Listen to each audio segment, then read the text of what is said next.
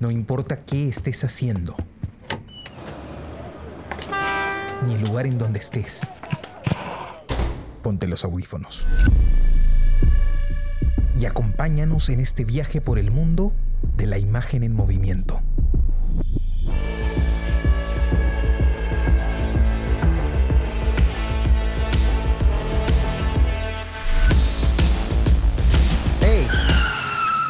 ¿Qué cine pasa?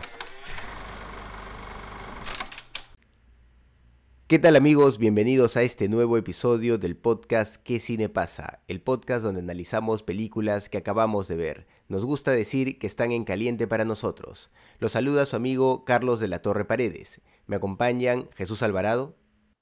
Hola Carlos, Jonathan, ¿cómo están? Y Johnny Alba. Hola Jesús Carlitos, ¿qué tal? ¿Qué tal amigos? Bueno, el día de hoy vamos a analizar una película que, que yo propuse. Eh, el nombre en, en alemán es Der Todmacher, ¿no? el hacedor de muertes, eh, una traducción, pues, o el, o el matarife, ¿no? Del director Romuald Karmakar, ¿no? Es un director franco-alemán eh, que, pues, nació en, en febrero de, de 1965 y pues eh, este es su primer largometraje, ¿no? Es, es una curiosidad y fue pues eh, aclamado en, en, Alemania, ganó un premio, ¿no? Ganó el Premio Nacional Alemán en 1996 con este, con este su primer largometraje. Y eh, bueno, como los que han escuchado el, el episodio pasado saben pues que, que, lo elegí o que decidí por esta película debido a que se había hablado, ¿no? Del, del tema de, del espacio cerrado, ¿no? Del narrar en, en, un solo espacio, en referencia pues a la película Mar Adentro, y me vino a la película, eh, me vino a la, a la, mente esta película que había propuesto, que me había propuesto mi padre, ¿no? y que curiosamente me había dicho que nosotros no íbamos a poder, o se nos iba a complicar mucho analizarla, ¿no? Me decía, va a ser muy complicado que la analicen porque todo pasa en una habitación. Yo le decía, no, pero definitivamente todo se puede analizar, no hay ningún problema y creo que vamos a demostrárselo el día de hoy porque es una película que eh, yo no había visto, eh, me guié simplemente por, por las cosas que él me comentó de la película, me llamó la atención y por eso pues creí que, que podíamos proponerla. Pero ha, sido una eh, ha, sido muy grato verla, ¿no? Bueno, como siempre mi padre está proponiendo cosas así extrañas y, y son muy interesantes de analizar.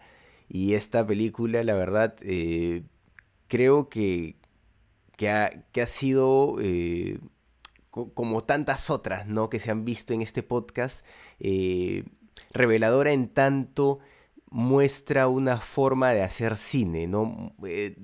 Nos da un ejemplo de lo que nosotros con pocos recursos, pero con mucha imaginación, con, con mucho coraje, también mucha valentía y y no sé, pues mucha, mucha fuerza creativa eh, podríamos hacer si es que realmente estamos enamorados ¿no? del cine, si lo tomamos realmente como, como algo serio, como una profesión.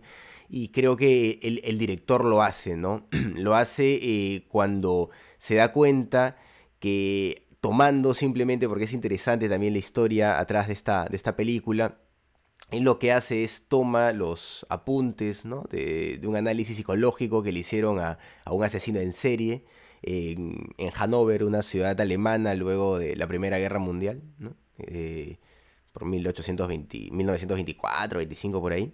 Eh, este personaje mató muchos jóvenes, ¿no? adolescentes, niños, eh, que pues necesitaban comida, abrigo, les prometía eso eh, los llevaba con engaños a su casa donde tenía a su pareja, que, que era también, eh, eh, era, era, homosexual, no era, era gay. Tenía, abusaban pues de este, de este menor, ¿no? de este joven, y luego lo asesinaban, ¿no? Lo asesinaban mordiéndolo, el, particularmente el personaje Hans, ¿no? Que es, no, perdón, Fritz, el personaje Fritz, que es el, el, asesino en serie principal el, sobre el que está eh, narrada la película, en el cual se enfoca la película, lo que hacía era morder el cuello, pues, ¿no? De, estos jóvenes y de esa forma lo mataban, ¿no? También por eso le decían el vampiro, una cosa así, el vampiro de Hanover me parece que le decían, ¿no?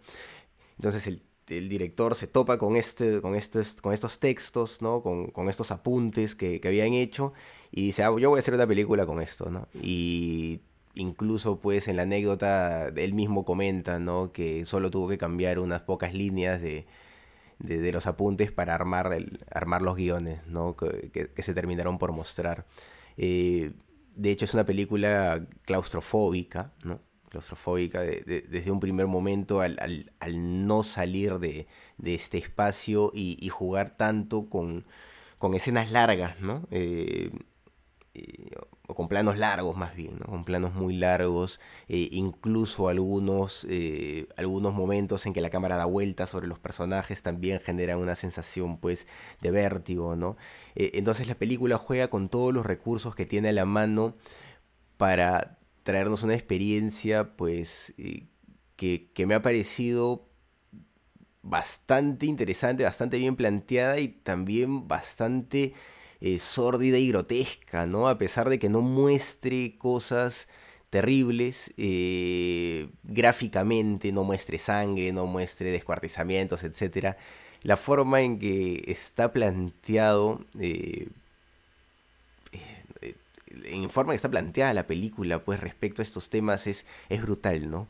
Eh, recuerdo particularmente ese momento en donde el tipo recuerda cómo, cómo les abría el pecho a, sus víctimas, ¿no? Para sacar el, corazón. Y, y, a mí ese momento me, dio escalofríos, ¿no? Recuerdo que el personaje agarra, se, reclina, pues, en, en, su silla y hace como si abriera el pecho, no lo abría así, y, y sonríe, ¿no? Y es, es terrorífico realmente. Y creo que las interpretaciones también eh, refuerzan, refuerzan toda esta circunstancia, ¿no? Son grandes interpretaciones, son grandes actuaciones. Me parece que eran actores de teatro que, que son llevados a, a, esta película y pues funciona fenomenalmente, ¿no? Es interesante también eh, que hayan personajes eh, enigmáticos, ¿no? Y que, ayudan a, distender de cierta forma también la atención en la narración, como el, como el escribano en este caso, ¿no? Eh, personaje que está escribiendo permanentemente y no, no, dice una palabra a lo largo de toda la película y que siempre trae a, momentos más bien eh, de, de, relajamiento, ¿no? De, la tensión narrativa, ¿no? que podrían incluso hasta dar un poco de, risa dentro de, esa lógica y también cómo el, personaje de Fritz pues eh, lo, empieza a acosar, ¿no? Porque lo ve como, como un sujeto guapo, ¿no? Y, más joven. Entonces, eh, bueno, me parece que es una película que, que, funciona bien, eh, es una lástima que, no se difunda más, es una rareza que ha encontrado por, por mi padre, porque pues yo en la vida había escuchado esta película, no sé, tal vez ustedes ya ya la habían mapeado antes por ahí o habían escuchado a este director. No sé, a ver, comenten. A ver, a mí. ¿Sí me escuchas? Sí. Bueno, a mí me, parece me ha parecido una película, a ver, el adjetivo sería estremecedora, creo yo. Siendo crudo y sincero. Eh, bueno, hay una larga eh, recreación de, estos, de este tipo de personajes en, la ficción, ¿no? Partiendo desde Jack el Destripador, que probablemente sea el primer asesino en serie famoso ya en la literatura, ¿no? Y el más conocido en el cine eh, es Hannibal Lecter, ¿no? Pero es un personaje ficticio, pero si no me equivoco, este personaje es tomado la vida real, entonces eso le da una crudeza particular a la historia. Eh, y más aún sabiendo de que el guion ha sido tomado de sus escritos, ¿no?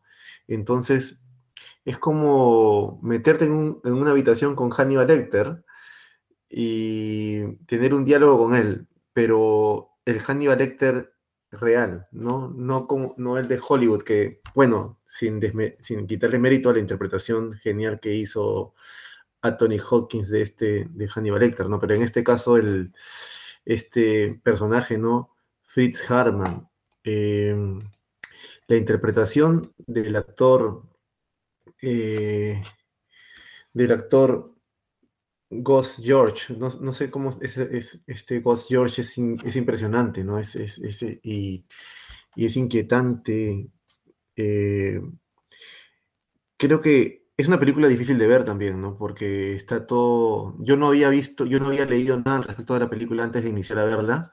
Entonces, y había olvidado que tú habías mencionado, Carlitos, que, que eh, habías considerado esta película por el, por el tema de, de los espacios cerrados, ¿no? Y bueno, esta película es eh, excesivamente claustrofóbica. Entonces, este, creo que es una película que deberías verla en el cine porque verla en streaming a veces por, por la, por, por la, mm,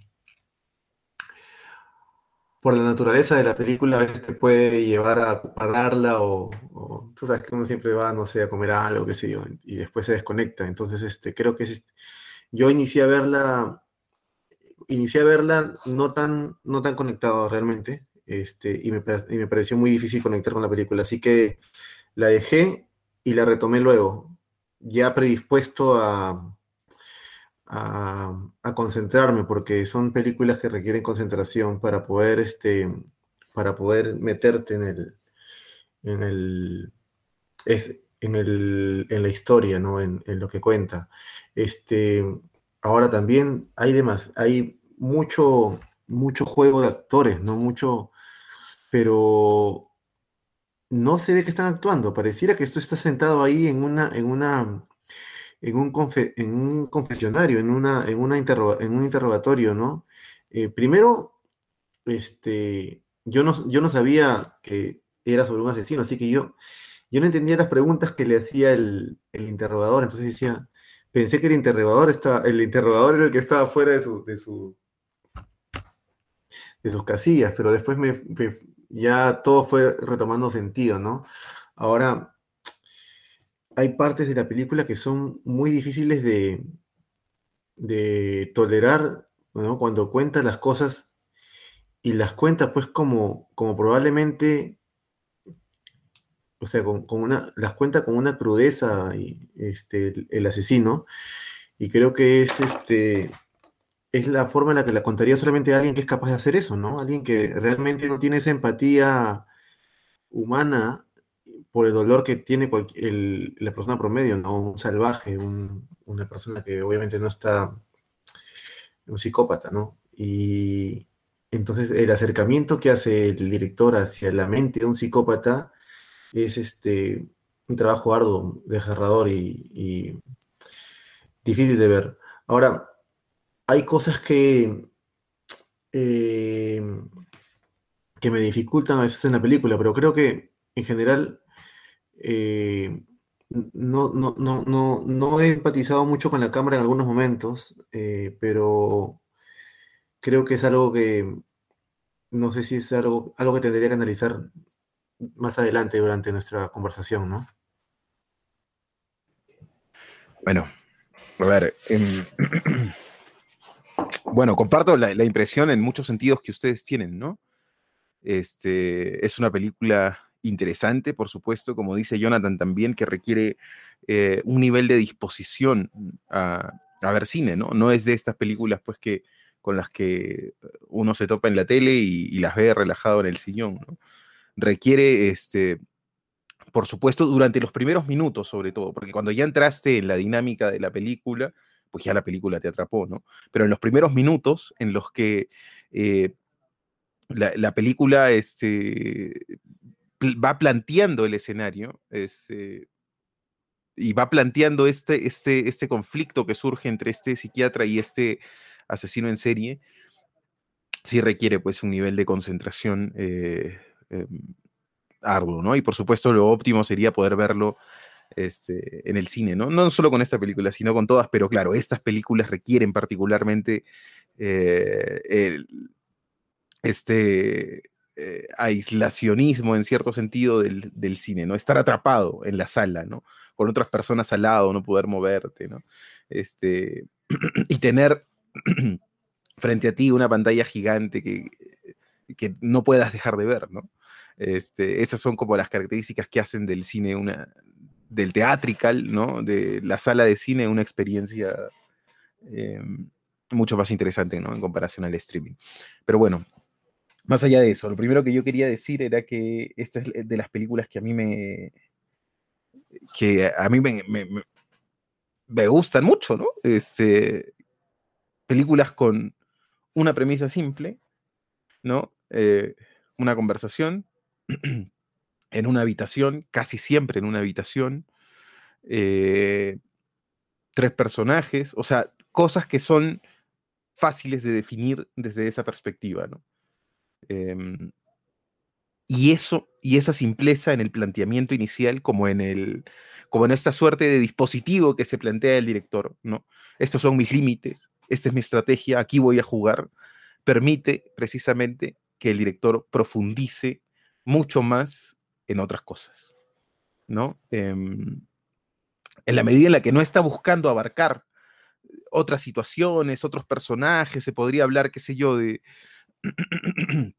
desde, esta es una historia como todas que se podría contar desde distintas perspectivas y el director, como muchos otros, podría pensar que la mejor forma de abarcarla es abarcar la mayor cantidad de perspectivas, pero él decide mostrarnos una situación concreta, ¿no? Esta conversación entre estos, entre estos señores eh, y profundiza en ella, ¿no? Entonces nos permite a nosotros, eh, nos va abriendo a nosotros la posibilidad de acercarnos a esta realidad eh, poco a poco y de manera muy, muy profunda. ¿no?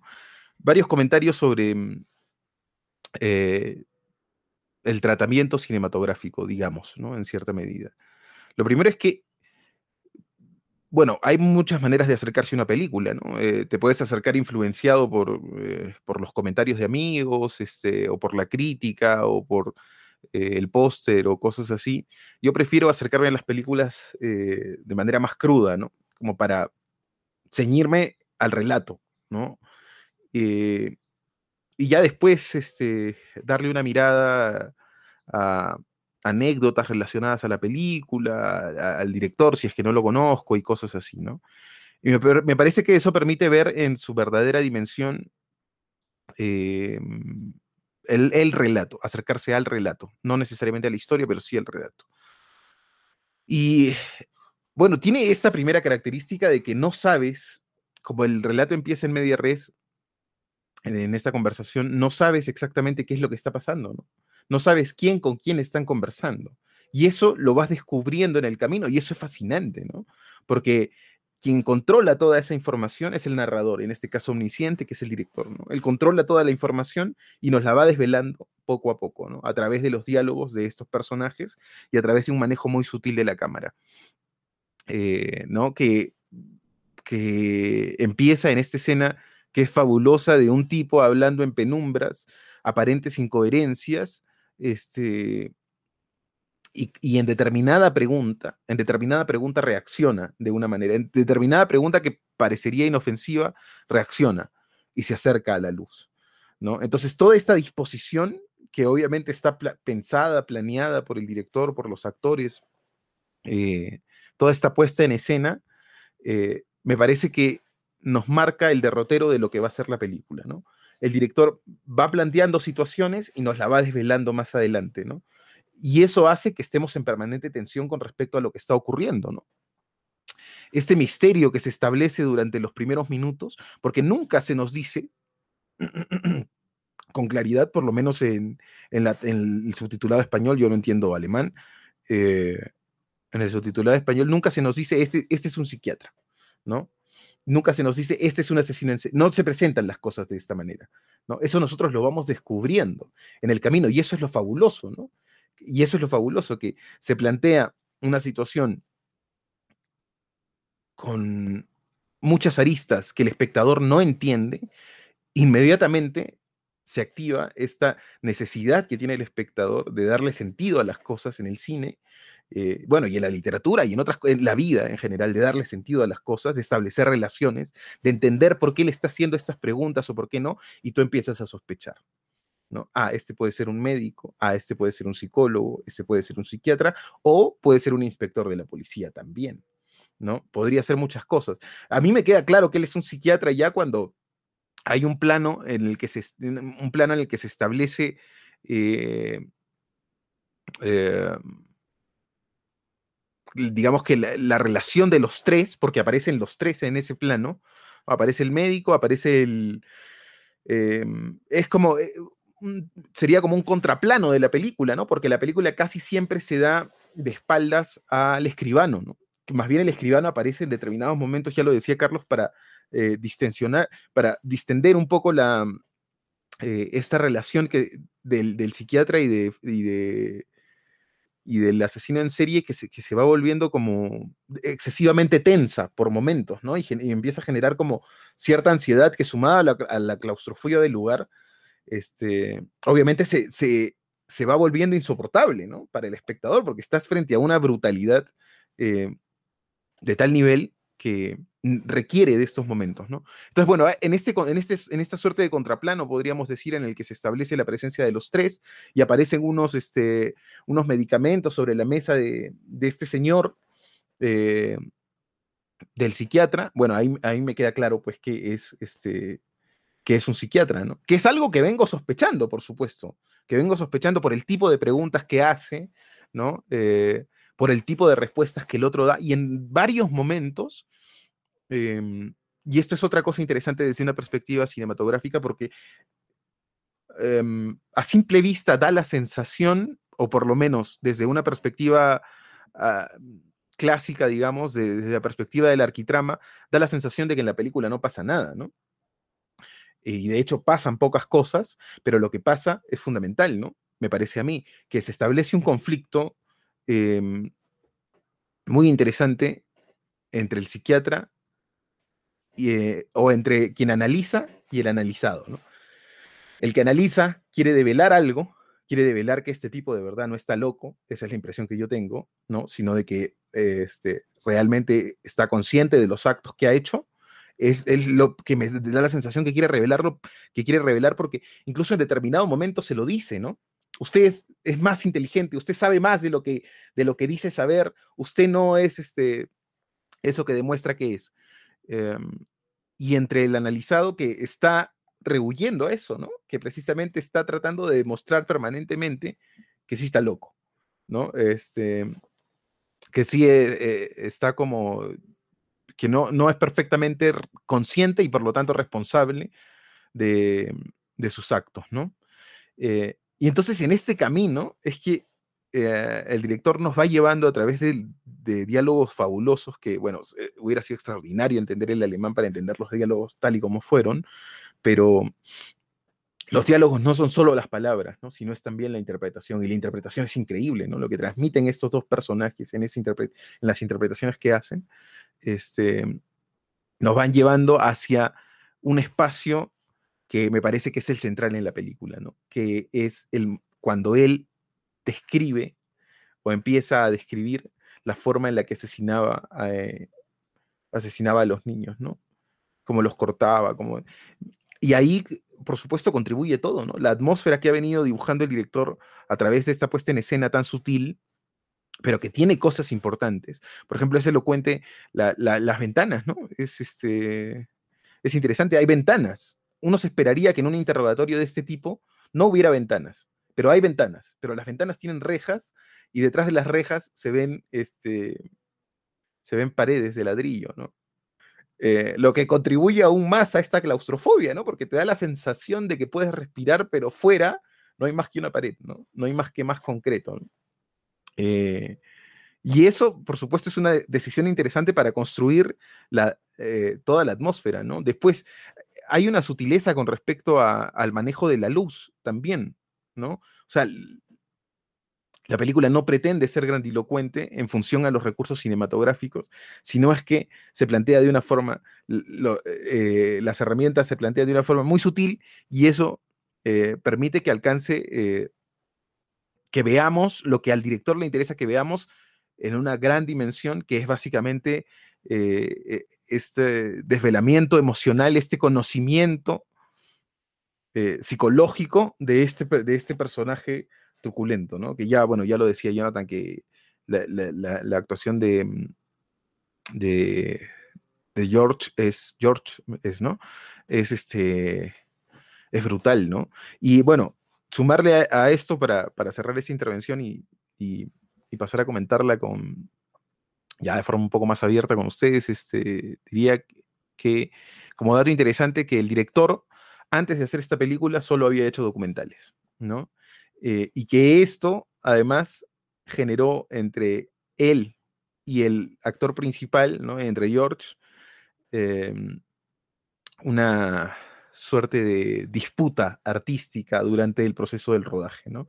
Porque lo que dicen es que el actor había, eh, lo, eh, lo, consideraba, este, o no lo consideraba mucho, mejor dicho, no lo consideraba mucho porque, bueno, solo había hecho documentales hasta antes. Y me parece que eso no es un, ese no es un dato menor, ¿no? Eh, me parece que, em, que es fundamental para entender la forma en la que está planteando las situaciones el director. ¿No? Casi que nos permite estar ahí, ¿no? Con mucha sutileza. Ahora, esto no quite, no quita el hecho de que sí hay eh, una intención cinematográfica, bueno, en el documental también, por supuesto, pero en esta película, en la puesta en escena planteada y con el control que el director puede tener en la ficción, sí hay una propuesta con respecto al movimiento de la cámara, ¿no? Yo no sé si ustedes se dan cuenta, es muy sutil, pero eh, la cámara está envolviendo permanentemente a los personajes, o sea, se está moviendo, está girando en torno a ellos. Claro, y el, recuerdo eso. Claro, y en los momentos claves, el director hace algo que es fundamental para entender a estos dos personajes. Uno, en teoría, está, está en una superioridad moral, ¿no? El psiquiatra se supone que está en una superioridad moral con respecto a él y lo señala permanentemente. Pero hay momentos cruciales en la película, en la escena final, por ejemplo, en los que los valores de planos de los personajes son los mismos. Eh, y eso revela dos cosas, este, en, mi entender, ¿no? Lo primero es que em, de alguna forma el director los está igualando en ese punto. Y la segunda interpretación que podría tener esto es que el psiquiatra lo está entendiendo, ¿no? Eh, evidentemente lo juzga porque lo que hace es atroz, pero eh, frente a sí lo que tiene es la humanidad distorsionada, pero que no deja de ser humanidad, ¿no? Entonces hay como una intención de comprensión, me, da la sensación con respecto a, al asesino en serie, ¿no? Es una interpretación, pero eh, pero lo concreto es que el director los iguala en los valores de plano en esos momentos cruciales. O sea, que los ves al mismo nivel, los ves desde perspectivas muy similares, este, casi que se enfrentan eh, mediante sus palabras y sus gestos, nada más. Eh, las posiciones que ellos tienen. Claro, incluso en ese momento él, le pregunta, ¿no? Si es que va a ir a, su ejecución, ¿no? Eh, que ese momento, ¿tú no tienes la sensación de que el psiquiatra en ese momento siente verdadera pena por él? Sí, lo, lo, siente ya como un ser cercano, ¿no? Claro, claro, ya lo siente como un ser cercano, casi que lo entiende. Casi que lo entiende, desde la perspectiva de la psiquiatría incluso, ¿no? Porque, bueno, lo que él está planteando es este, plantear plantear situaciones este, para llegar a conclusiones y comprender cuál es el, eh, cuál es el, digamos, la, razón que puede haber detrás de estos actos tan, tan atroces, ¿no? Eh, pero y en ese proceso al final, casi que como que se van a abrazar, ¿no? Como que da la sensación como que se quieren, ¿no? No sé si tanto, pero... Él, lo pide en un momento, el, Fritz se lo pide, ¿no? Puedo abrazarlo, le dice, no, no, no se preocupe, no lo voy a morder, le dice, ¿no? Claro, claro, claro, claro, claro. Y bueno, y a todo esto, eh, este, está pues la, estos momentos de distensión donde aparece el escribo, el escribo, que en realidad son distensión en ese contexto, ¿no? Porque son momentos de gran tensión en realidad, ¿no? En los que un tipo está mirando a otro y, el otro no sabe cómo reaccionar y se ha quedado solo con él y... es terrorífico. Es terrorífico, pero en el contexto de... Claro, claro, claro, claro, claro. Claro, pero en el contexto de, la, de, de, de este, del, del, conflicto, de la, de la trama principal, podríamos decir que es este desentrañar que plantea el psiquiatra, eh, pues lo otro termina siendo como una distensión, ¿no? Termina más bien, se termina agradeciendo, son momentos que se terminan agradeciendo, ¿no? En los que aparecen otros personajes, otros rostros que permiten ver. Yo lo que me preguntaba permanentemente era cómo es que el psiquiatra no le tenía miedo a ese sujeto, ¿no? Porque era aterrador definitivamente, ¿no? Tender, lo tenía, el tipo tenía un lápiz a la mano, ¿no? O sea, no sé, yo, yo, yo tenía la idea de que en cualquier momento podía saltar y clavarle el lápiz o algo. Pero el, el psiquiatra pues se mantenía tranquilo, ¿no? Y, y, era, era bien interesante, me, me, parecía interesante ese, ese juego, ¿no? Y se mostraba claramente con cómo el, el escribano pues estaba permanentemente en tensión y asustado, ¿no? Respecto a qué pudiera pasar con este, con este sujeto. Ahí también se notaba bastante esa, esa diferencia de, de, posiciones de poder, ¿no?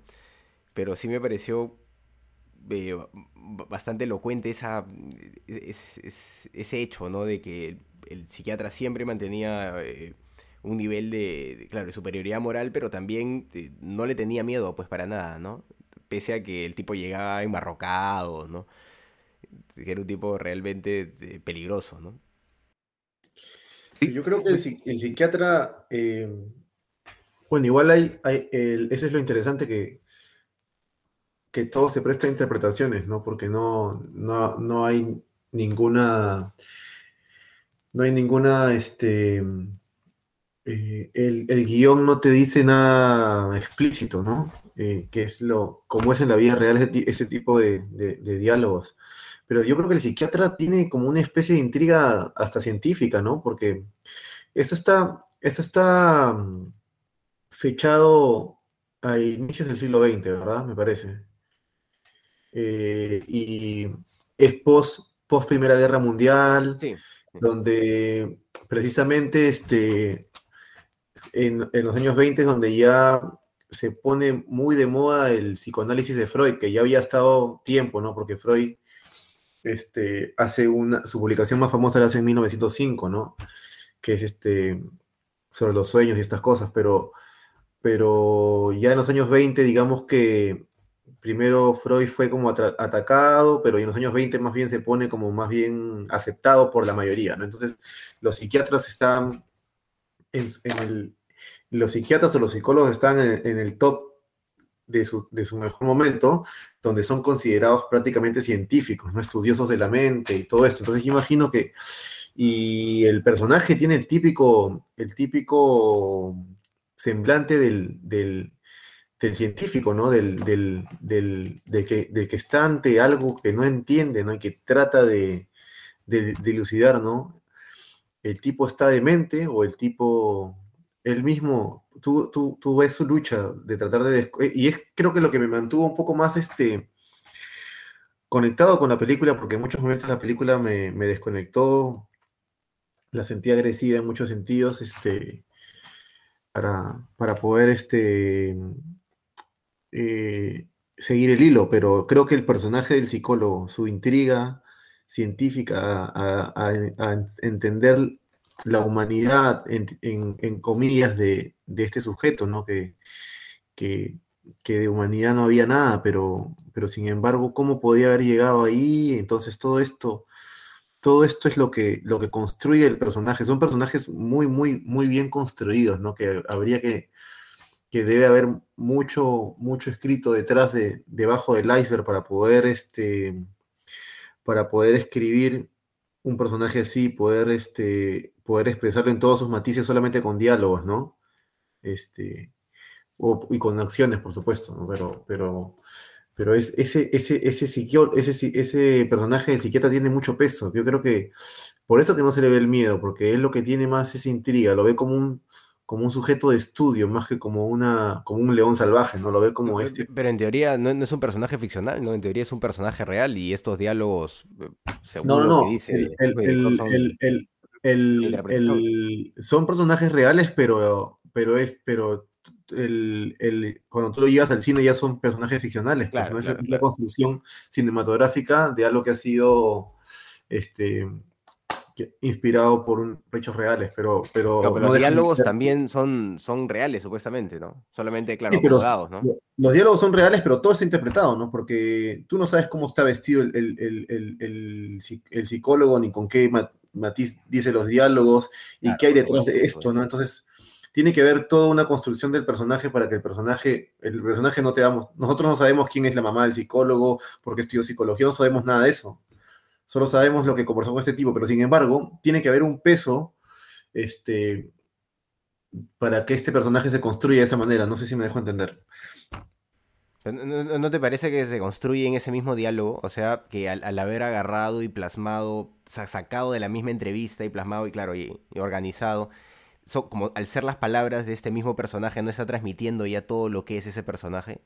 Entonces, sí, pero en el diálogo, el diálogo solo es el diálogo. Eh, y el actor para, para decir un diálogo tiene que preguntarse Claro. Ya, yo digo este diálogo, pero ¿por qué lo digo? ¿Cuál es mi motivación? ¿Por qué estoy ahí? ¿Qué es lo que estoy buscando? Todas esas cosas que no están en el diálogo para construir el personaje que es el actor. ¿Por qué yo estoy aquí sentado con este loco de mente?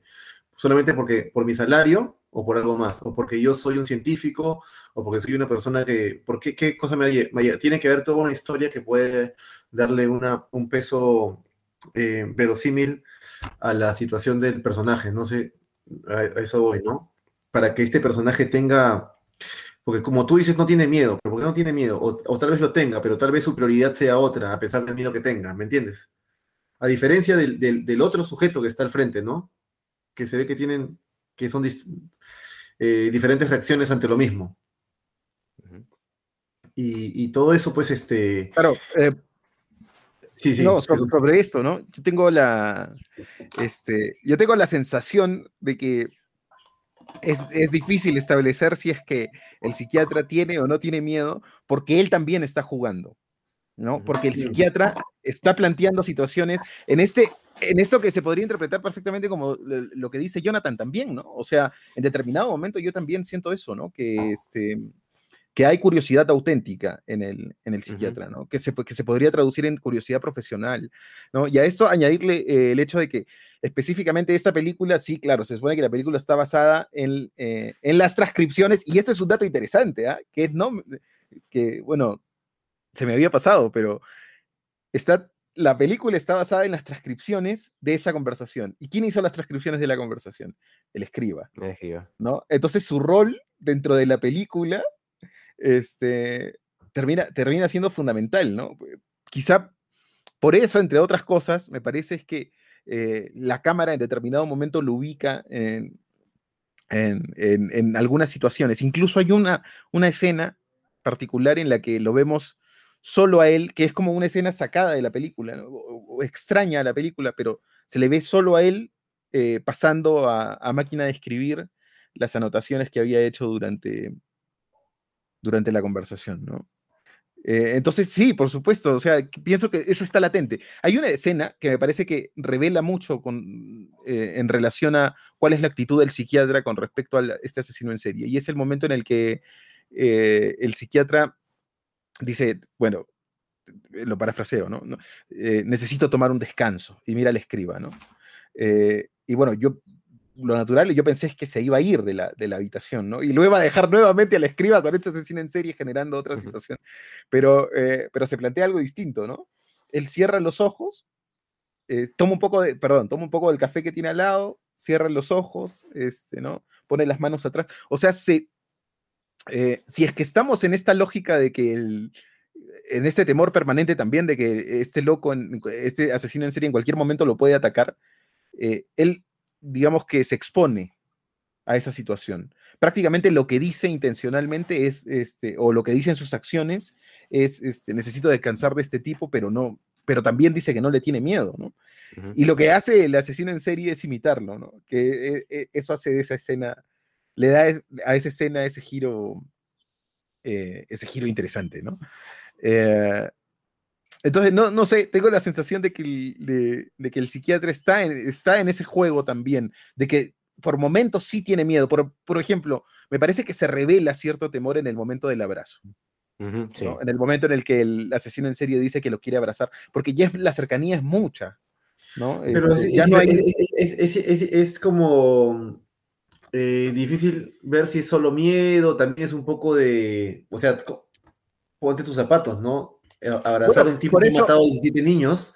Por eso digo, por eso digo, por eso digo me parece, ¿no? Por eso digo me parece. Después cuando que, cuando él pide un descanso y se va a ir, es interesante, ¿no? Porque te das cuenta también el, nivel de compromiso que tiene con el con la situación, ¿no? Porque está muy concentrado y, solo necesita como que eh, eh, cuando, cuando pide un descanso, ¿no? O sea, tiene un nivel de compromiso con la situación, con, con el interrogatorio, este, bastante exigente el, el personaje, ¿no?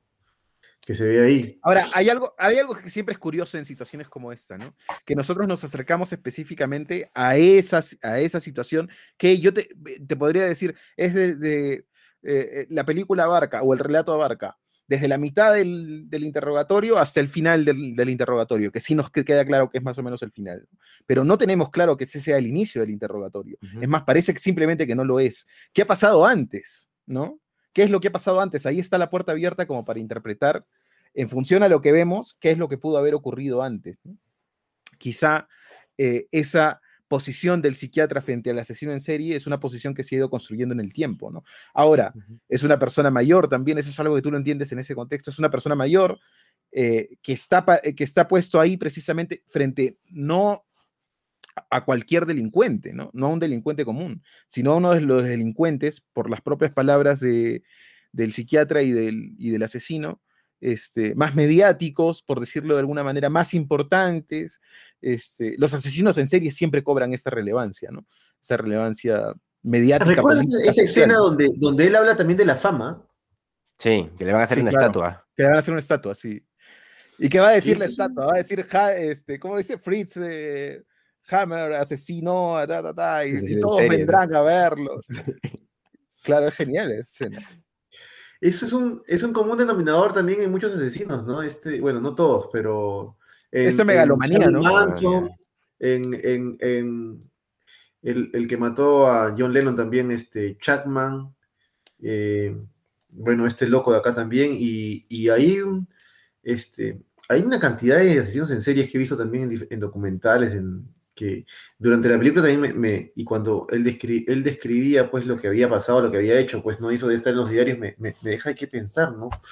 O sea, ¿qué, ¿qué, puede llevar a un ser humano a, ese punto, no? Pero, o sea, a mí me parece interesante el hecho de, simplemente tomar las transcripciones. O sea, si la anécdota es cierta, eh, el mismo director cuando termina se ríe del, del, hecho diciendo, no, yo solo le agregué seis líneas a las transcripciones y con eso pues me, bastó para, para armar mi guion, ¿no? Eh, eso ¿Qué, tan posible es realmente? ¿Cuánta pericia requiere de este... Yo creo que es una exageración del director para dar, para, para, solamente para mostrar a la gente en verdad lo, lo, Puede ser, ¿no?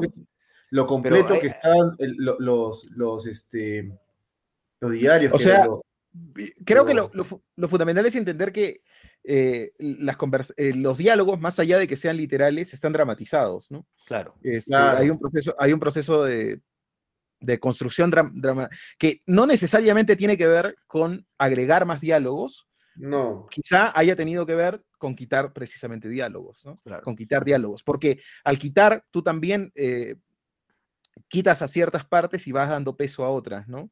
Eh, a mí me parece que. Durante la película también hay cosas que hay que tomar en cuenta, que bueno, con más detalle, ¿no? Porque este es un podcast, pero si tuviéramos tal vez.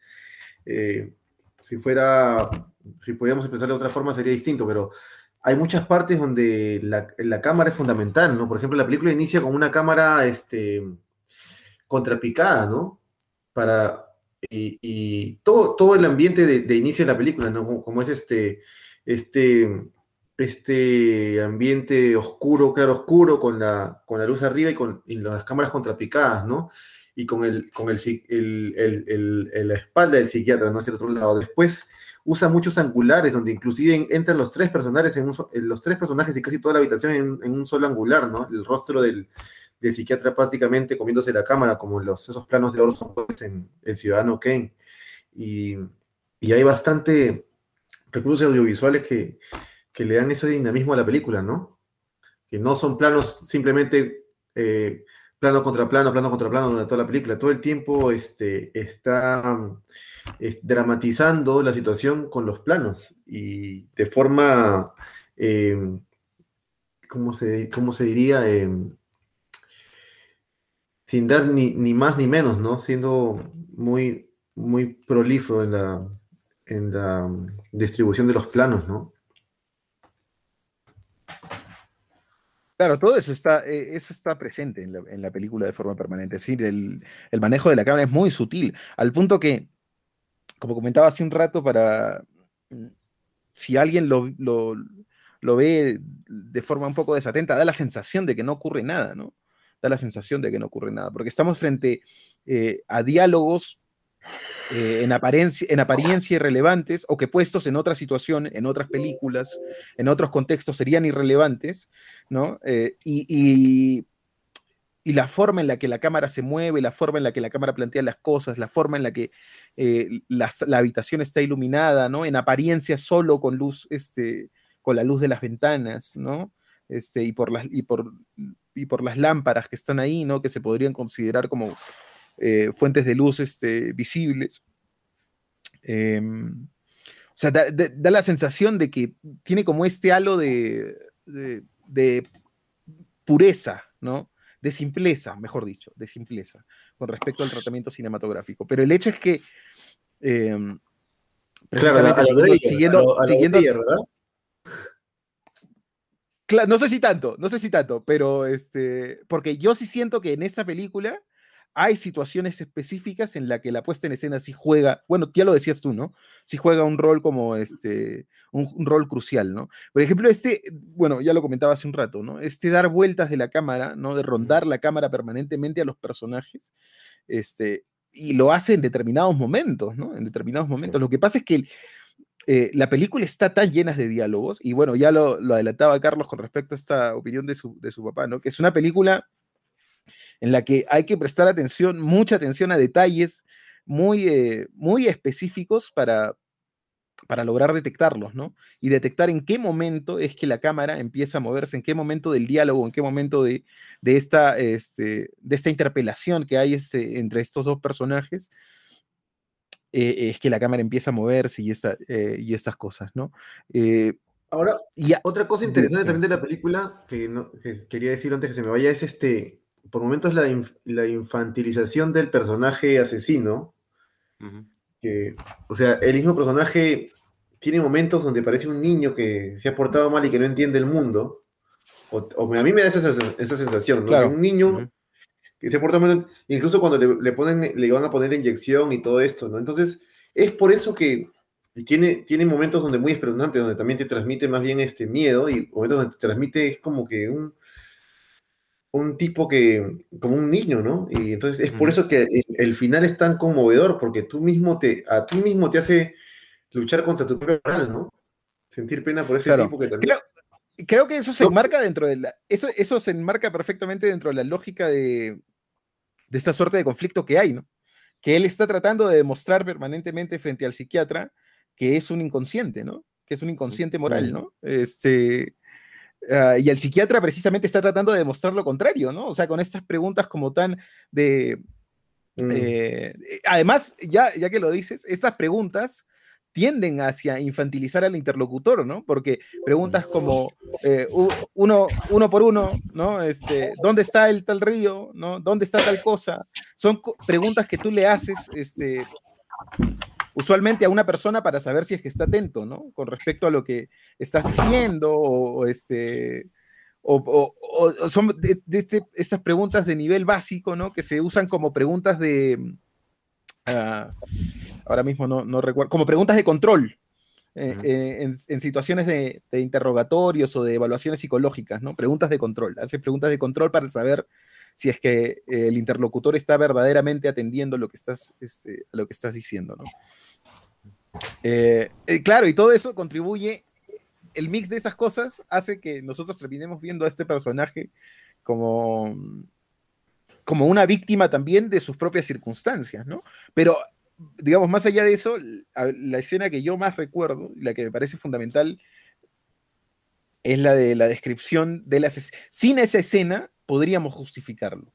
¿no? Y se podría llegar a, se podría llevar la situación al límite moral, ¿no? de, bueno, de entender sus razones y todo lo demás, pero la brutalidad con la que describe las situaciones y la claridad con la que las describe también habla pues de una... Eh, de, un tipo trastocado, de un tipo que en ninguna situación podría eh, resocializarse, ¿no? Que en ninguna situación podría... Claro, lo dijo, lo vi, y, lo dice explícitamente el, el, psicólogo, ¿no? El psiquiatra, ¿no? Este, Tú no puedes estar en esta sociedad ni a balas. Claro, te que morir, pues, ¿no? es, importante, pues, lo, que comentaban, ¿no? De, del uso de la cámara y también de, los elementos que aparecen, ¿no? las ventanas son uno, por ejemplo, pero también es interesante la presencia de la lámpara, ¿no? en un primer momento todo es como que iluminación natural y de repente hay un momento específico en donde aparece la lámpara y todo el mundo se fija en la lámpara y es un empieza a describirla pues este Fritz como algo muy bonito no sé si, si recuerdan ese momento y ya la lámpara adquiere también una connotación dentro de la narración, ¿no? Y, aparece muchas veces la lámpara eh, para de alguna forma marcar la pauta de, algunos planos. Entonces yo, creo que el director también aprovecha todos los recursos pues, que tiene a su alrededor para que esta sensación claustrofóbica que, se empieza a generar y que podría botarnos de la película eh, de, alguna manera nos mantenga, ¿no? Eh, el uso de, la cámara en estos momentos de, donde, donde rota pues alrededor de los personajes. Yo recuerdo uno específicamente y, me parece que es en la descripción de los asesinatos, ¿no? Un poco antes. Cómo, cómo lo hace más o menos por eh, el inicio de esa parte, me parece que es donde empieza a girar de esta manera la cámara y, y es curioso porque es incómodo, no, no sé si, si tuviste esa sensación o si tuvieron esa sensación, pero a mí me pareció incómodo el, movimiento y, creo que lo que buscaba el director era justamente contribuir pues con, con la crudeza de, de, ese momento y el vértigo que podría estar sintiendo pues el escribano en ese sentido o quien, quien estuviera ahí, ¿no? Entonces, eh, de hecho, el, director eh, ha jugado mucho, mucho con todos sus elementos, pero ha jugado también a límites que a mí me parecen interesantes, ¿no? Me parecen muy, muy osados y, pues eh, eso es muy válido, ¿no? Y, es, algo aplaudible, me parece. Sí, claro. Claro, hay varios momentos en los que hay por ejemplo, ya que hablabas de la lámpara, ¿no? Hay un momento en el que Ah, bueno, no, no la lámpara, pero el, eh, esta, luz que ilumina directamente, este, este no sé cómo decirlo. Eh, bueno, esta, sí, pues esta lámpara que está sobre la mesa, pero que viene del techo, ¿no? Tiene un nombre específico, ahora no me viene a la mente. y, el, y el psiquiatra se para y se golpea con eso, ¿no? Sí, sí, verdad. verdad. Este, y, el, y el asesino en serie demuestra preocupación, ¿no? Este, Fritz demuestra preocupación. Eh, dice, pero no, ¿cómo uno se va a golpear de esa manera? ¿no? Está bien, bro. Ah, sí, sí, igual también cuando le ofrece la silla al, otro, al otro que... Claro, claro, cuando, le ofrece la silla.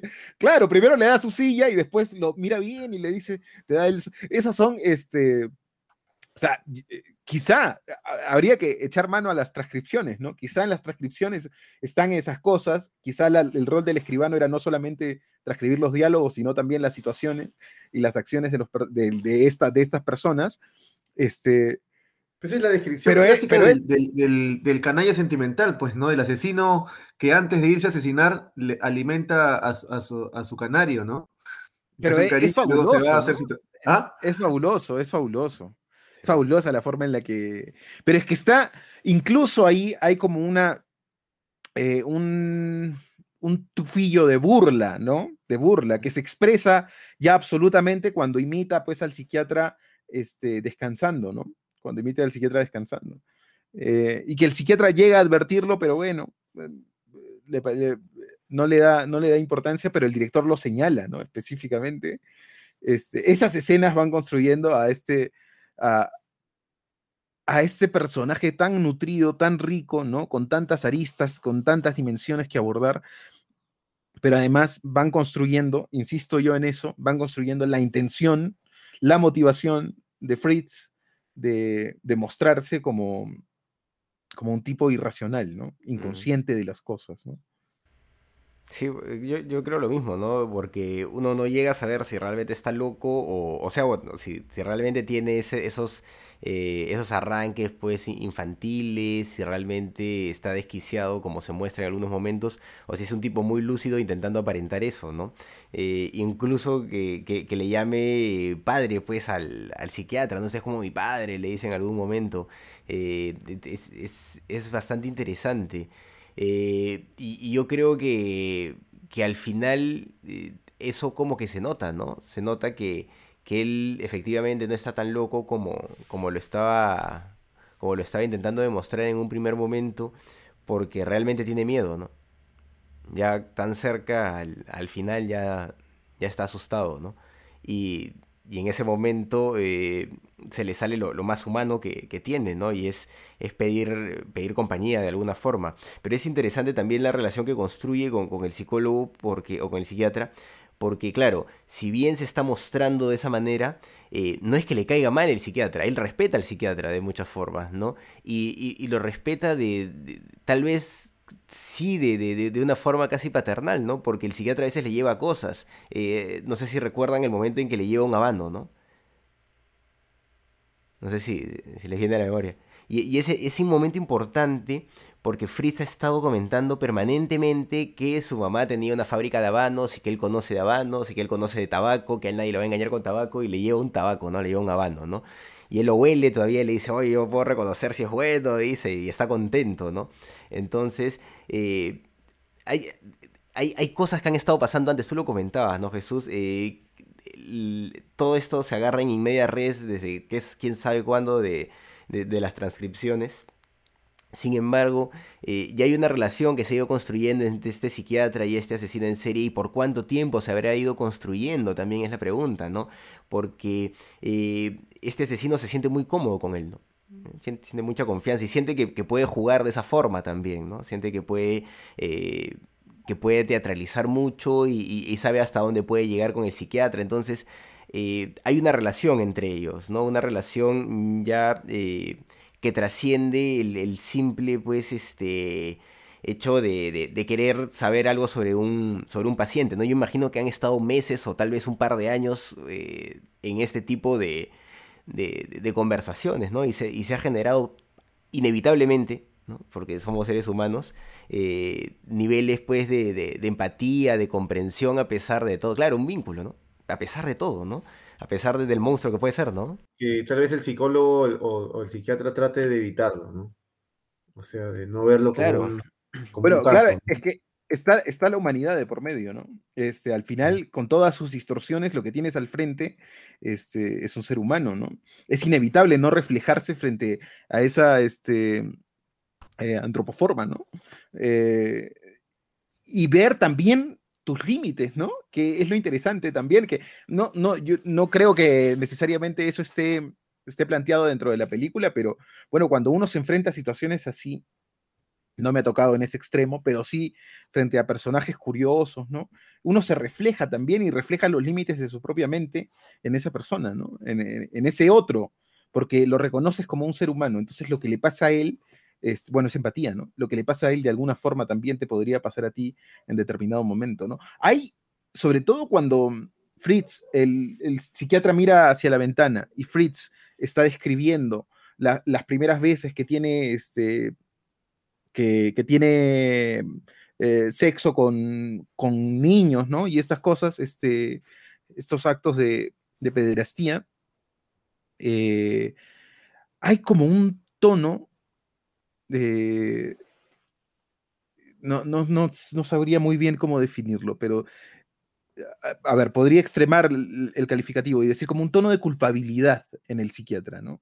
Que pregunta, eh, donde toma una actitud absolutamente distinta que eh, durante todo el durante todo el, este, el interrogatorio, ¿no? Donde está permanentemente interpelando está cuestionando, hace preguntas, es como que lo está metrallando de preguntas para ver sus reacciones, pero en el momento en el que él está mirando a la ventana y ese tipo describe las primeras, este, estos primeros actos este, terribles, eh, casi no pregunta el psiquiatra, ¿no? Solo mira la ventana y hace comentarios, y hace como apuntes, lo deja explayarse y hace como apuntes, ¿no?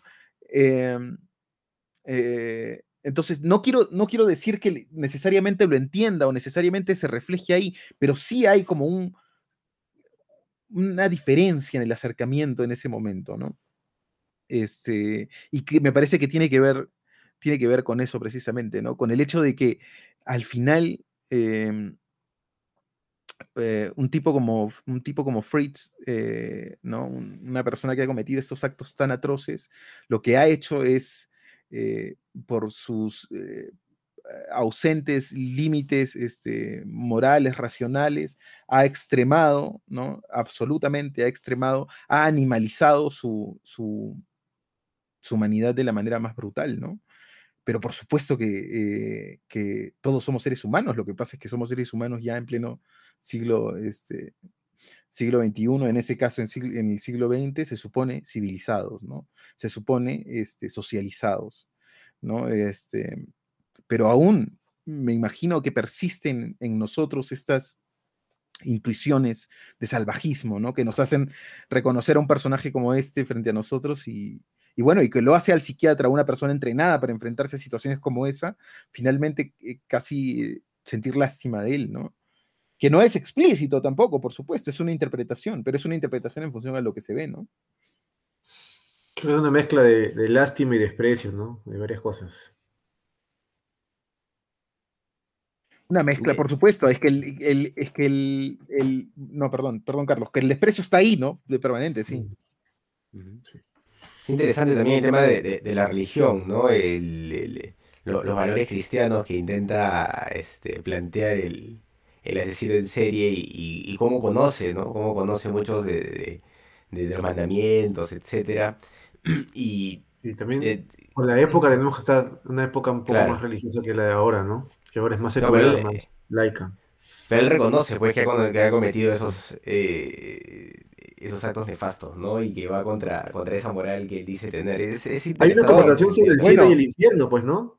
Y, y, justo iba a eso, ¿no? En esa conversación hay un momento que es brutal en el que él se pregunta, ¿y aquellos a quienes es asesinado estarán ahí también? Sí, sí buenísimo. Cuando dice, lo, para que no hablen, para que no le digan nada a Dios, los tiene que matar. Les voy, a sacar la lengua, le dice, ¿no? No, bueno, y también, o sea, jugando con el miedo de encontrarse con su madre, ¿no? No, seguro que mi mamá estará ahí y ella va a interceder este, por mí este, para que, no, frente a Dios o algo así, ¿no? Eh, pero hay como un, temor también ahí que subyace de encontrarse con su madre después de, haber hecho todas las atrocidades que ha hecho, ¿no? El odio por el padre también es, importante, ¿no? Eh, Oye, Jesús, ¿qué, le agrega, qué le agrega la película a lo que podría, a la experiencia que podría haber sido solo leer estos diarios. Ah, no. Claro. Bueno, eh, ahí hay como una, casi una, eso abre, abre la caja de Pandora de nuevo, ¿no? Tantas veces hemos hablado de esto, Jonathan, en otras situaciones, no mm. necesariamente en el contexto del, pero yo lo, lo representaría de esta manera, ¿no? Las palabras sobre un papel, ¿no? Eh, que en este caso son las conversaciones, que podría ser un libro, que podría ser una novela, que podría ser este, un cuento también, eh, para mí están sujetas como a la imaginación de, de quien lo lee, ¿no? O sea, cuando tú te acercas a eso, llegas hasta el límite, hasta, hasta donde te lleve tu imaginación, ¿no? Lo crucial en una interpretación, por eso es que las interpretaciones son tan vilipendiadas, digamos, estas, estas adaptaciones, perdón, son tan eh, maltratadas usualmente, es que difícilmente, difícilmente si alguien ha leído un libro, sobre todo un buen libro, este, y esto ha extremado los límites de tu imaginación, difícilmente tú puedas aceptar la propuesta este, de otra, una propuesta ajena a la tuya, otra imaginación distinta que, se plantee en función a estas situaciones, ¿no? ¿Qué le agrega en el caso de la película? Yo siento que prácticamente todo, ¿no? Porque, eh, bueno, ustedes tuvieron eh, una, una, pequeña, un pequeño diálogo sobre sobre eso, ¿no? Las palabras sobre el papel transcritas este, no pasan de ser eso, ¿no? En el caso de la película, de este relato, la interpretación de esas palabras, la atmósfera que se construye en función a esas palabras, ¿no? Las actuaciones con respecto a esas palabras, los movimientos de cámara con respecto a esas palabras, son, eh, son en suma lo que, las herramientas que construyen para nosotros ese universo. Para nosotros ese universo ya no existe más allá de la visión de este director. ¿No? Si nosotros pudiéramos de aquí en adelante leer esas, este, esas conversaciones, inevitablemente eh, imaginaríamos eh, a Fritz, ¿no? como está planteado en, la película por George. ¿no? Inevitablemente no haríamos este, referencia, eh, difícilmente le quitaríamos ese rostro al psiquiatra, ¿no? Para nosotros ese es el rostro del psiquiatra. Esa es la realidad que se ha construido para nosotros. Este es el poder del cine, ¿no? es increíble. O sea, esto podría ser un símil. Durante mucho tiempo, durante el cine, bueno, hay, hay anécdotas y, este, con respecto a eso, en, la historia del cine, sobre todo del cine en blanco y negro, se consideraba ¿no? irreal el cine a color. Se consideró irreal, sobre todo cuando irrumpió, ¿no? Se consideraba irreal, porque el cine no era eso, pues, el cine era en blanco y negro. Y tenía esa característica para ser, e, esa era como la característica que le daba este, verosimilitud al cine, ¿no? El cine era de esa manera. Eh, ah, el actor se llama este, Gott George. Gott George. George, George con, en alemán. Gott George. Claro. Estaba viendo aquí su. El tipo es, es muy reconocido en Alemania. Claro. Pero, y el. Y, sumarle nada más algo que, bueno, de lo que hemos hablado varias veces, pero es que eh, nosotros, quizá la conversación, eh, o perdón, las transcripciones de esta, de esta entrevista, de esta conversación, Em, pueden ser como la premisa, ¿no? Pueden ser el punto de partida, puede ser el, qué sé yo, la inspiración del director, ¿no? Pero el universo que está ahí construido es el de la visión del, de la visión del director, ¿no? Tarantino con esas mismas este, transcripciones eh, habría hecho una cosa absolutamente diferente, ¿no? Radicalmente diferente. Este, y eso es lo, lo, interesante y lo fundamental del, del cine, ¿no? Por eso es que, bueno, hay algunos, no todos, no todos tienen éxito, pero hay algunos remakes este, eh, o segundas versiones de películas que se hacen que se hacen más interesantes, ¿no? Porque está puesto, está en juego, de nuevo, hemos hablado muchas veces de esto también, el, punto de vista del autor, ¿no? La categoría autoral, ¿no? O sea, la necesidad del autor de plantear las cosas de una determinada manera, ¿no? Y es algo que va descubriendo en el tiempo y es único y es particular.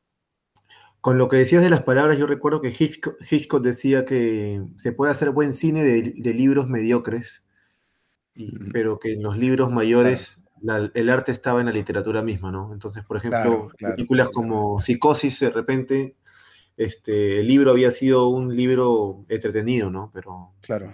Eh, no, pero, pues, no, sé. O sea, 100 años de soledad, este ¿Cómo mm. puede competir una película con tu imaginación en ese sentido, no? Difícilmente. No, y aparte, aparte porque también son, son, son este, registros distintos, pues, porque en 100 años, en 100 años de soledad muchas veces este, el arte está en la forma en la que, en la que está escrita, porque hay, a veces García Márquez le pone muchos versos en, mucho verso en ciertas partes del libro, entonces eso pues en imágenes sería otra, bueno, nunca se sabe, ¿no? Hay, hay, muy buenas películas de, también hay buenas películas de, de algunas Claro, pero, pero sería como leerlo traducido, ¿no? Eh, que es lo, es lo terrible. Eh, que la vez pasada me pasó algo curioso ahora que dices. Porque el arte, no tiene absolutamente nada que ver, ¿no? Pero. ¿no? Claro. Me, me, compré un libro de poemas. Me, me, mm. compré un libro de poemas de, de, una poeta que se llama Louise Gluck. Mm. Eh, y, este, y después reparé en que. O sea, bueno, me lo compré, ¿no? Feliz, ¿no? Porque había leído de esta poeta y reparé en que iba a leer los poemas de una, una poeta eh, anglosajona en español, ¿no? Ya, eh, entonces es como, esto no tiene sentido, esto no tiene sentido. Pasa un poco lo mismo, ¿no? Afortunadamente, para cerrar la anécdota, este, esta eh, versión que había comprado, me topé con eso, ya cuando lo abrí, tenía las versiones en inglés y en español, ¿no? Ese es bacán, ese es muy bacán. Pero tú sabes, por ejemplo, mira, Pasa, pasó muy parecido con este, ¿cómo se llama este, este poeta? Eh, con Whitman. Whitman, yo había leído Whitman en español, este, pero es bacán en español porque Borges traduje a, Whitman, ¿ya? Borges, y, a, veces Borges le pone lo suyo. Y es alucinante. Borges hace una traducción muy, alucinante de Whitman, de, eh, creo que de Hoja de Hierba o de Canto bueno, y después ya leyendo Whitman en inglés, pero, pero es interesante, es interesante la pero, no sé, pero siempre te queda, o sea, Borges es Borges, ¿no? o, este, o Cortázar, Cortázar, hace una traducción de Edgar Allan Poe también. Y, pero, pero, siempre, pero siempre te deja esa la sensación de que no estás leyendo realmente a Whitman, ¿no? De que no estás. Eh, porque, no, no, no, pero... Porque además, porque además, o sea, eh, la diferencia del lenguaje no es solo diferencia del lenguaje. Si no es mm. diferencia, lo que pasa es que no es, es un poco más sutil en el caso porque formamos, parte del mismo mundo occidental, pero este, es diferencias también en modos de entender la vida, ¿no? Y ahí las palabras este, juegan un rol. Y la, la poesía, la poesía es este, sí. Eh, o por ejemplo, este, Baudelaire, ¿no? Eh, Hay poemas de Baudelaire en francés. Este, pero, pero esto que también puede pasar con una serie de televisión, una serie de televisión que la ves doblada, ¿no? Cu- eh, Y, y- y- y- y no la ves en su, en su idioma original, ¿no? No sé, Claro. cualquier Bueno, serie, ahí- cualquier serie comercial, ¿no? Como Friends Bueno, o... Ahí depende un poco de la relevancia de. Porque, claro, no importa tanto Pero, si es pues, Friends, ¿no? Porque Pero, lo que por estás ejemplo, leyendo. Los Simpson, yo Los porque lo- Simpson no acostumbrado a hablar en español. y, y cuando lo veo en inglés digo, Claro, pero por ejemplo, ya, ya lo decías tú, ¿no? Hay situaciones en las que, bueno, no hay mayor diferencia porque a lo que te estás acercando es a la historia. Mm, Y la historia puede ser la misma. Te la están contando, bueno, la misma, ¿no? mm, Pero en el caso, pues, de, de, de García Márquez, ¿no? Este, eh, de Vargas Llosa, de Carlos Fuentes. o la sea, sí. la riqueza está en entender palabras. esas palabras, esas En las palabras. palabras, ¿no? claro. Hay muchas obras. Hay un libro que, que- que sería interesante plantearlo cinematográficamente, pero también sería un reto. Por ejemplo, este Conversación en la Catedral, ¿no? Que es un libro difícil de leer, pero, o sea, difícil de, de- al comienzo, de meterte en, en el, en el sistema que usa Vargas Llosa para, para contar el libro, pero, pero para pasar en cine sería, yo creo que algunas partes del libro podrían pasarse al cine, ¿no? De repente las historias de, del, Claro, del eso papá, precisamente iba a con decir. el- con Que yo creo que la, la pretensión de hacer este, una, una adaptación así a lo Dostoyevsky de la, de la película de, de, perdón, del libro de Vargas Llosa, de Conversación en la Catedral, iría directamente hacia el fracaso. Lo que sí se podría hacer es eh, precisamente eso que decías, ¿no? Que eso Sí, sirva, que eso sirva de inspiración para alimentar otras cosas o tomar determinadas Yo recuerdo un secuencias. capítulo del, del, del chofer este que era el, el, el, el, el sirviente afro, afroperuano, ¿no? Eh, el negro que... Recuerdo una escena, una, una- un capítulo donde están dentro de un bar, algo así. Eso se, me- se me, se me imaginaba muy cinematográficamente, ¿no? Pero todo el libro, bueno, al menos yo no... Tú sabes, Cavada ha traducido varios libros. mira. eh, Cavada creo que hizo un, guion de un, de un libro de Vargas Llosa, ¿no? Que él mismo decía que, que había sido un error había aceptado ese, tra- ese trabajo. Mm. El Bueno, del mundo- y es que No, no, no. y- no, para volver- chivo, para- la fiesta del chivo hizo este Cavada. No, Ya, no he visto esa película, cierto. No, no lo he visto yo tampoco. Pero, digamos, para volver al. Siguiendo más o menos esta misma lógica y volver a, a- a mi comentario inicial sobre, sobre esta película, ¿no? La película que- de la que estamos hablando ahora. Este, Diría que para mí e- es, fundamental eso, ¿no? O sea, centrarse bien en aquello que se quiere narrar, ¿no? Y ser lo más, este, em, a ver, ¿cómo decirlo? Lo, lo más Drástico, preciso y drástico posible con respecto. Porque el gran problema es que eh, hay que tener una habilidad increíble, no solo en el cine, sino en la literatura también, para narrar muchas cosas a la vez y construir esos universos de esa manera tan, ¿no? Este, eso ter- terminas tocando temas y no tocando ninguno, ¿no? Que es el gran riesgo, ¿no? Entonces, por eso es que me parece fundamental que en esta película el director haya decidido un planteamiento tan sencillo para eso, ¿no? Plantearnos esa conversación. Además, creo que es lo que pedía, lo que pedían los diálogos, ¿no? Hacer una película a partir de, de, perdón, las transcripciones. A partir de las transcripciones, lo que pedía era centrarse en un espacio, construir ese espacio, darle el peso adecuado al espacio.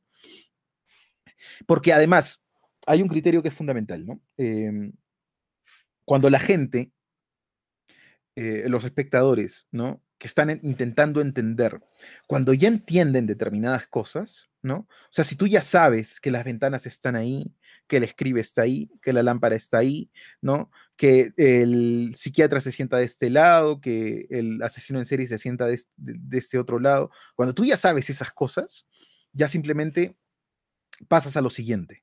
Quieres entender algo más. Eso es lo, lo- lo increíble de los universos simples, de los universos cinematográficos simples y sencillos, ¿no? Que eh, una vez que se ha entendido lo tangible, lo material, ¿no? La ubicación de la, algo tan simple como la ubicación de las cosas, pero que es tan fundamental para el cine, ¿no? ¿Dónde se sientan ellos? ¿Dónde están ubicadas las cosas? Cuando has entendido eso y lo ves de forma permanente, eso ya pasa a un segundo plano. Ya no estás viendo eso, ya te estás centrando en otras cosas y estás buscando otras cosas en las que centrarte, ¿no? Por eso es que eh, decía que a mí me gusta mucho este tipo de películas en las que eh, la premisa, eh, la situación, incluso el espacio es tan simple, ¿no? Lo entiendes y lo ves de forma y lo estás viendo de forma permanente que eso te da posibilidad para profundizar en otras cosas, ¿no? En este caso, en, en esta mm, personalidad macabra y brutal de, de Fritz, ¿no? Comentaban el, tema pues del, idioma, ¿no? Definitivamente hubiera sido interesante eh, entender alemán para, comprender la potencia real de, las palabras que, se, utilizan, ¿no? Eh, no sé si una traducción nos lleve pues a, la dimensión real de, lo que quería expresar Fritz con sus intervenciones, pero pues eh, aún así es una película estremecedora, ¿no? Y, y complicada de ver en el sentido en el que es chocante, ¿no? Es chocante. Y claro, desde su planteamiento también porque, eh, claro, si no te atrapa rápido, si no, si no estás atento, pues simplemente no entiendes qué está sucediendo, ¿no? Eh, pero eso pues no, es un problema, ¿no? Pero yo, yo agregaría, ahí, Carlos, no sé si eh, recuerdas alguna vez conversando de eso también con respecto a otra película, yo creo que hay como un umbral, ¿no? que es como el, un umbral de tiempo que es como la oportunidad que se le debe dar a las películas, ¿no? Porque este, no todos entran de la misma manera y por supuesto no queremos un rápidos y furiosos en el que eh, en el primer momento ya están explotando cosas, ¿no? Este, o la gente se está, este, se está persiguiendo y está, queremos precisamente otra cosa, ¿no? Estamos... Podría ser si está bien planteado, ¿no? Podría ser, podría ser, podría ser si, si está bien planteado, si es orgánico y si no es un cliché, sobre todo en estos tiempos en los que eso se repite tanto, tanto, ¿no? Pero siento que en general ah, hay determinadas películas como estas eh, a las que los espectadores debemos darle una oportunidad, ¿no? 20, 30 minutos sostenerla, porque cuando, la peli cuando coges el hilo de la película, este, ya estás dentro de ese universo, ¿no? Y esa experiencia... esta película, es una película, este, así como algunas piezas de jazz son solo para ver músicos, esta película, esta película para... Solo para iniciados en cine. Para cinéfilos, sí, Para cinéfilos iniciados. no sea. No, no creo, ¿ah? yo creo que cualquiera puede, pero tiene que prestar atención. Yo creo que este, una, esta película en sala funciona muy bien. Obviamente no es una película, no es una película pues este, para streaming, ¿no? ¿no? No puede competir pues con, con películas que hay en, digo a nivel comercial, con películas que hay en Netflix y esas cosas. Es difícil, ¿no? Porque las otras están diseñadas para atrapar la atención. Esta película está diseñada para este, eh, para profundizar en, eh, en, los rasgos de una personalidad, que es más complejo, ¿no? Mm, no es, como droga para el cerebro, ¿no? Sino eh, tiene que haber como una disposición de, de quien ve. Bueno, en streaming yo creo que, por ejemplo, Berman no entraría a veces, ¿no? Porque han hecho versiones, de, versiones más suavecitas de películas de Berman, ¿no? Como la de estos casos de matrimonios. Sí, claro. No entraría. En, el streaming no entra Tarkovsky, ¿no? Difícilmente. Bueno, ¿qué streaming, no? ¿De qué streaming estamos hablando? Porque Filming, Movie tienen películas de ellos, pero de mm. Berman, de Tarkovsky, ¿no? Pero digo, decimos a nivel comercial, ¿no? Tipo Netflix, difícil, ¿no? No, pues yo no creo que tenga que ver con, con, un tema de competencia. Yo creo que la gente sí ve esas cosas, tiene que ver con políticas, ¿no? De, de, estas mismas empresas. O sea, asumamos pues que, que, los Obama son financistas de Netflix, ¿no? Entonces, todo es políticamente correcto, ¿no? Por, por ahí empezando, ¿no? Claro, pero, pero también, eh, también es que este, eh, hoy en día, pues, eh, en esta competencia voraz de atención de las personas, ¿no? Que se ha planteado, ¿no? lo más efectivo, lo más efectista es lo que más funciona, ¿no? O sea, difícilmente la gente está dispuesta a ceder, como planteaba hace un rato, 20 minutos de tiempo que sienten que están perdiendo. Mm donde no están sintiendo nada, donde no están entendiendo nada, listo, chao, me voy a algo que entienda. No, pero es que también el nivel al que han llegado es, grosero, ¿no? O sea, eh, ese que lo entiendan es cine para niños, o sea, todo lo que producen hoy en día es cine para niños, ¿no? Todo lo que la gente ve y va al cine, dice que está de puta madre, es cine para niños, ¿no? Todo Marvel es cine para niños, o sea. Marvel sí, sí, Marvel es, sí, sí. Es cine para niños, no O sea, pero es que mira, esas, esas películas tienen su lógica. Sí tienen su lógica y, tienen, y están enmarcadas en eso. Tú las ves ¿no? Y te puedes quedar, no sé, 5 o 10 minutos mirando ya una escena particular, interesante, ¿no? Gente como nosotros que ve, este, que puede estar acostumbrada a ver más cine y estas cosas, em, eh, empiezas a detectar inmediatamente y eso te bota los estereotipos, esas situaciones, ¿no? Pero para la gente que no está tan acostumbrada a ver cine, para gente que quiere simplemente, que lo último que quiere es reflexionar sobre la naturaleza humana y lo que quiere es llegar a su casa y, este, y descansar después del largo día de trabajo. Sí, bueno, está bien. Parece estar el alcohol y las drogas, amigo. pero, los gringos, los gringos eh, cuentan siempre en estereotipos, ¿no? Igual, yo, tú puedes ver una serie y, vacilarte un rato, ¿no? Pero... Claro. Claro. Ah, bueno, ahí Maki tiene, tiene algunos apuntes este, interesantes, ¿no? A pesar de que Maki es muy, este, muy menospreciado, ¿no? Por, por los cineastas, ¿no? En general. No, Maki es un. Eh, Maki tiene unos apuntes muy interesantes sobre eso, ¿no? Y lo que dice es, centralmente, la narración nunca podrá escapar de los arquetipos, ¿no? El mm. problema son los estereotipos, cuando mm. ya se empieza, cuando ya situaciones concretas, personajes específicos se empiezan a ser repetitivos, ¿no? O incluso acciones este, narrativas empiezan a ser repetitivas. Ese es el problema, ¿no?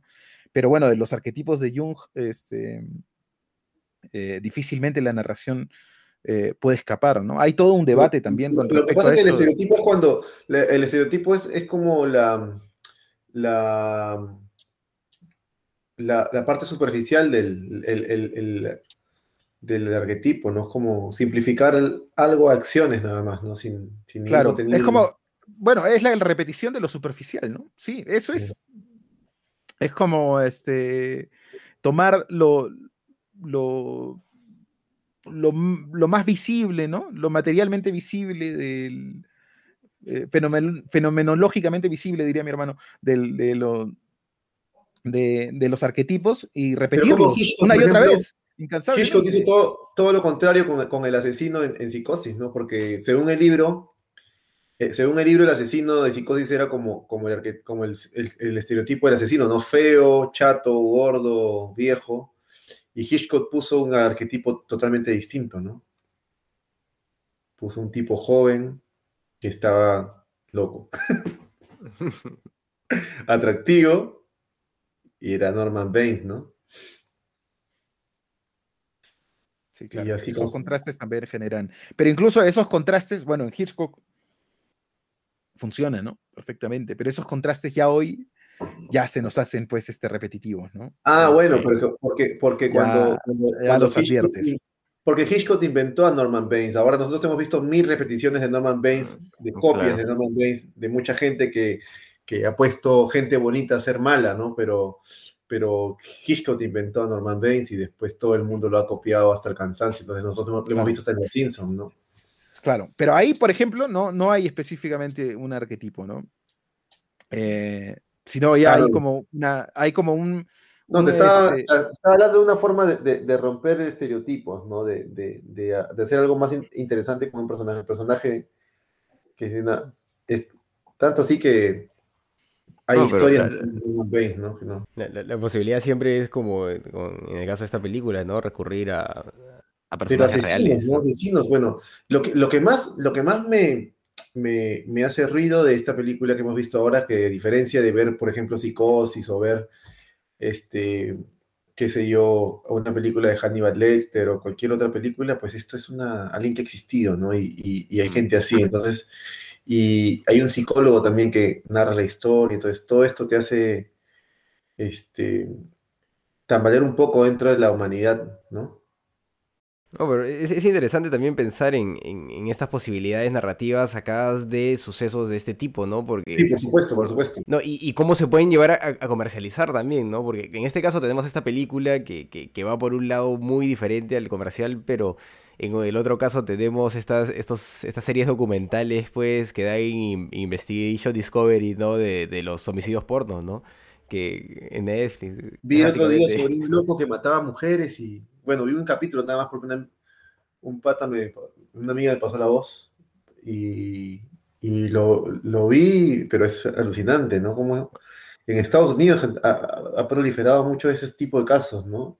Y son temas que generan interés también en la población, ¿no? Como comentaba Jesús, siempre son eh, de alguna forma muy mediatizados, ¿no? Y hasta los días de hoy seguimos hablando de ellos, seguimos eh, investigándolos. Entonces siempre es una, una posibilidad, ¿no? Eh, y a mí me pareció bien interesante el que, el que se hayan basado en transcripciones reales, ¿no? Que el director haya tomado esa decisión luego de, de haberlas leído me parece bien, bien interesante, porque de hecho eh, genera una propuesta, pues, eh, de, mecanismo, ¿no? Como, como se ha, mencionado algunas veces, ¿no? ¿no? salir de algunos parámetros, me baso en esto y, avanzo según, según esa lógica, ¿no? Y, utilizo todas las herramientas que tengo a mi disposición para, lograrlo. Yo creo que ahí está el secreto, pues, de, la expresión artística en, en, general, ¿no? Y ahí es donde se logran las cosas eh, o sea, con eso, con, esa disposición y con, ese empuje es que se logran las cosas que logran mayor nivel normalmente. Muy amigos, ¿estamos listos para pasar a calificarla o todavía? Dale, vamos. Vamos. Muy bien, ¿quién empieza? Me lo propuse, así que le voy al final. A ver, yo la voy a evaluar, eh, pero primero voy a tratar de explicar más o menos mi, punto de vista. Eh, la película es interesante, por, porque creo que es un acercamiento muy real a, un, a una situación que existe en el mundo, ¿no? Que, que, que, no es algo, por supuesto, común, pero, pero esa monstruosidad está ahí, ¿no? Está ahí. Y creo que este director, usando todos los recursos cinematográficos, ha hecho un acercamiento muy, muy, muy visceral, muy, muy tangible de esta situación, ¿no? Desde las interpretaciones hasta el, planteamiento cinematográfico. Aún así no es el tipo de película que a mí me gusta, ¿no? Eh, es el tipo de película que a mí me llama más, ¿no? Este, yo le voy a poner un 7. Ah, genial. Bueno, voy yo. Este, mm, bueno, de nuevo, lo, lo, que dije al inicio, ¿no? Que me parece un gran mérito de la película, la forma en la que eh, la película está planteada, la forma en la que la película está construida. Siento que, este, claro, otros directores lo pueden hacer de otra manera, pero esta narración, este tipo de narración, ¿no? Tan sutil, ¿no? En base a donde las cosas no se le plantean al espectador o uno no siente que se le están planteando las cosas, sino es que más bien este, las situaciones las situaciones y los diálogos van haciendo que se desvele un universo, una realidad frente a mí, ¿no?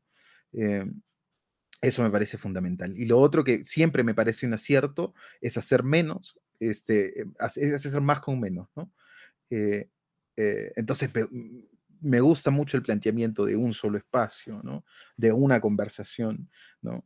y de entender todas esas cosas durante los primeros 20, 30 minutos para después poder concentrarme en lo central, que en esta película es la, eh, la distorsión de la humanidad. ¿no? Yo le voy a poner 8.5.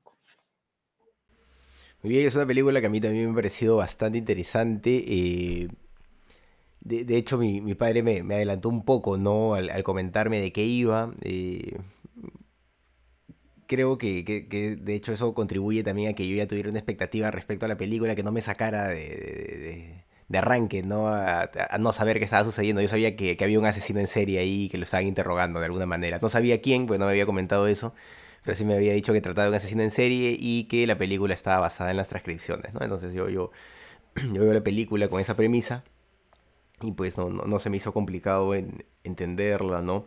Eh, a pesar de que la he visto en, streaming, no la he visto en el cine, yo, yo sí pude dedicarle total concentración. Recuerdo que que me levanté a las 5 de la mañana eh, hace unos días y dije, hoy tengo que ver la película y aproveché ese momento y fue perfecto, no, no había ninguna distracción. Así que fueron dos horas de, de ver esta película y, y, la verdad yo me llevé una... No sorpresa porque ya mi, mi, padre había adelantado que era una película interesante, pero, pero sí fue muy, muy, muy gratificante ver esta película, ¿no? Principalmente porque yo siempre estoy interesado en buscar cine que, me dé lecciones, ¿no? Que me haga ver que efectivamente las propuestas creativas no dependen de grandes recursos, no dependen de, no sé, grandes presupuestos, ni grandes locaciones, ni nada de eso. Requieren de buenos guiones, buenas interpretaciones y mucho, mucho coraje, ¿no? Eh, y eso tiene esta película. Incluso en los juegos de cámara que tiene, eh, ese momento en donde empieza a dar vueltas la cámara, es jodido, el, director está fastidiando, está haciéndolo adrede, ¿no? Podría interpretarse incluso como un error el haber hecho eso porque es incómodo, pero tiene sentido respecto a lo que se está narrando, es orgánico. Eh, creo que merece el premio que, le dieron hubiera sido interesante que la película trascendiera más. Eh, bueno, ahora lo está haciendo tal vez, ¿no? estamos nosotros viéndola acá en Perú 30 años después de que, un poco más, de que se no, no 30, menos, menos de 30 años, pero bueno, 20 y pico años después de que, de que fue estrenada en 1996. Eh, y yo, creo que eso es importante, ¿no? Igual que cuando vimos Ciudad Cero, ¿no? Una película pues que, que, jamás habíamos escuchado y, y, hemos llegado a ella de alguna forma.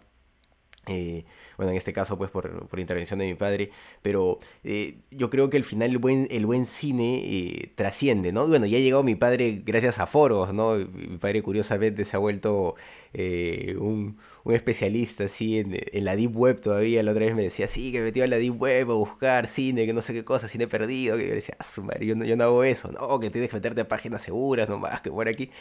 Pero bueno, ya ha llegado a un nivel que, que yo no he llegado incluso en, esta pasión por el cine y en esta búsqueda. Entonces se mete a foros, está averiguando, está investigando siempre.